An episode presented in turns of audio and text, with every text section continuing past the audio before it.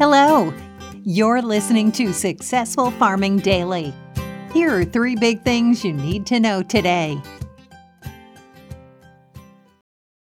It's Tuesday, May 25th. Our first big thing is corn futures were modestly lower in overnight trading while soybean futures rose. Wheat was little changed. Corn declined amid somewhat favorable weather in parts of the U.S. Midwest. Rain is expected in areas of the northern and southern plains, giving crops a needed boost. Weekend rains favor the Dakotas and eastern Canadian prairies, Commodity Weather Group said in a report. More rain is expected in parts of northern Minnesota as storms roll through the area today, the National Weather Service said. Rain also is expected in the next week in the Tennessee Valley and Mid Atlantic region. Still, precipitation in the western Midwest will be limited in the next couple of weeks, but cool weather likely will limit crop stress, CWG said. Soybeans were higher overnight as some of the recent rainfall in some growing areas dissipate. Dry patches in the northern and eastern Midwest have narrowed due to recent rains, but showers in the next 6 to 15 days will be limited to the northwestern portions of the Corn Belt, the forecaster said. About 90% of the U.S. corn crop was in the ground as of Sunday, up from the prior five year average of 80%, and 64% had emerged from the ground, up from the 54% average for this time of year, according to the Department of Agriculture. Some 75% of soybeans were sown at the start of the week, up from the normal 54%, the USDA said.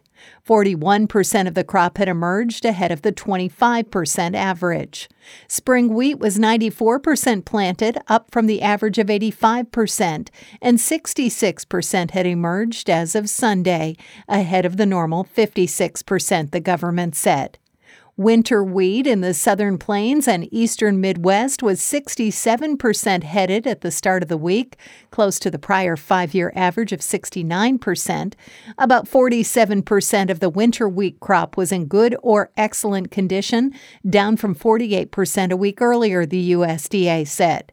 Corn futures for July delivery lost 3 cents to $6.54 and a quarter cents a bushel overnight on the Chicago Board of Trade.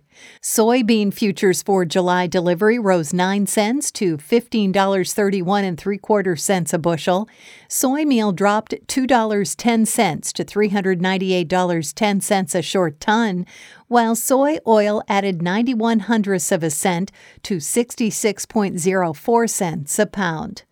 Wheat futures for July delivery rose 1 cent to $6.63 and a quarter cents a bushel overnight, while Kansas City futures gained a quarter cent to $6.15 and a half cents a bushel. Next up, inspections of corn, wheat, and beans for overseas delivery all declined week to week, according to the USDA. Corn assessments in the seven days that ended on May 20th were reported at 1.73 million metric tons, the agency said in a report.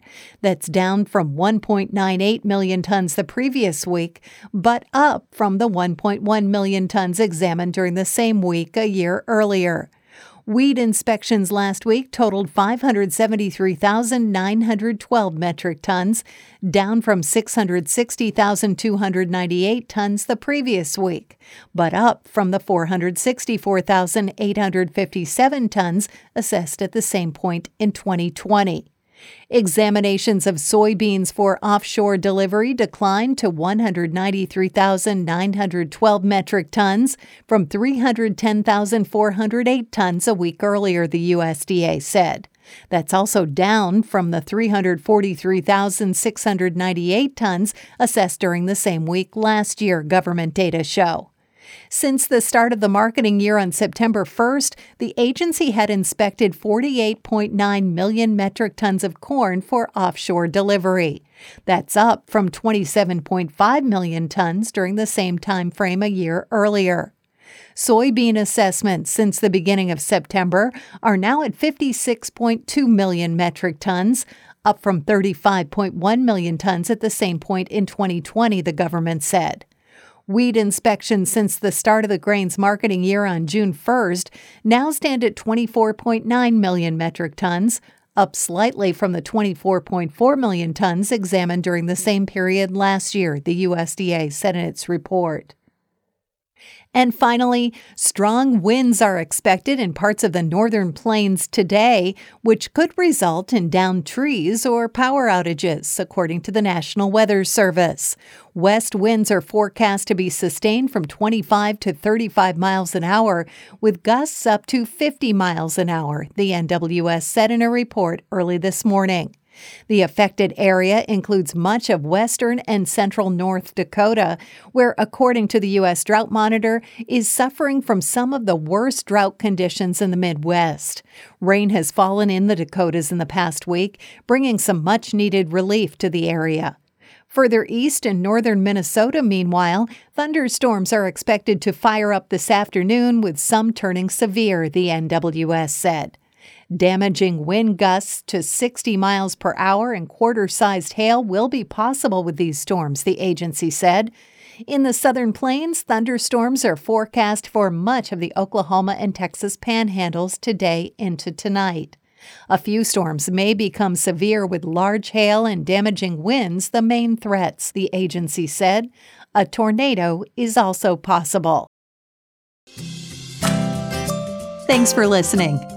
Follow more news on agriculture.com.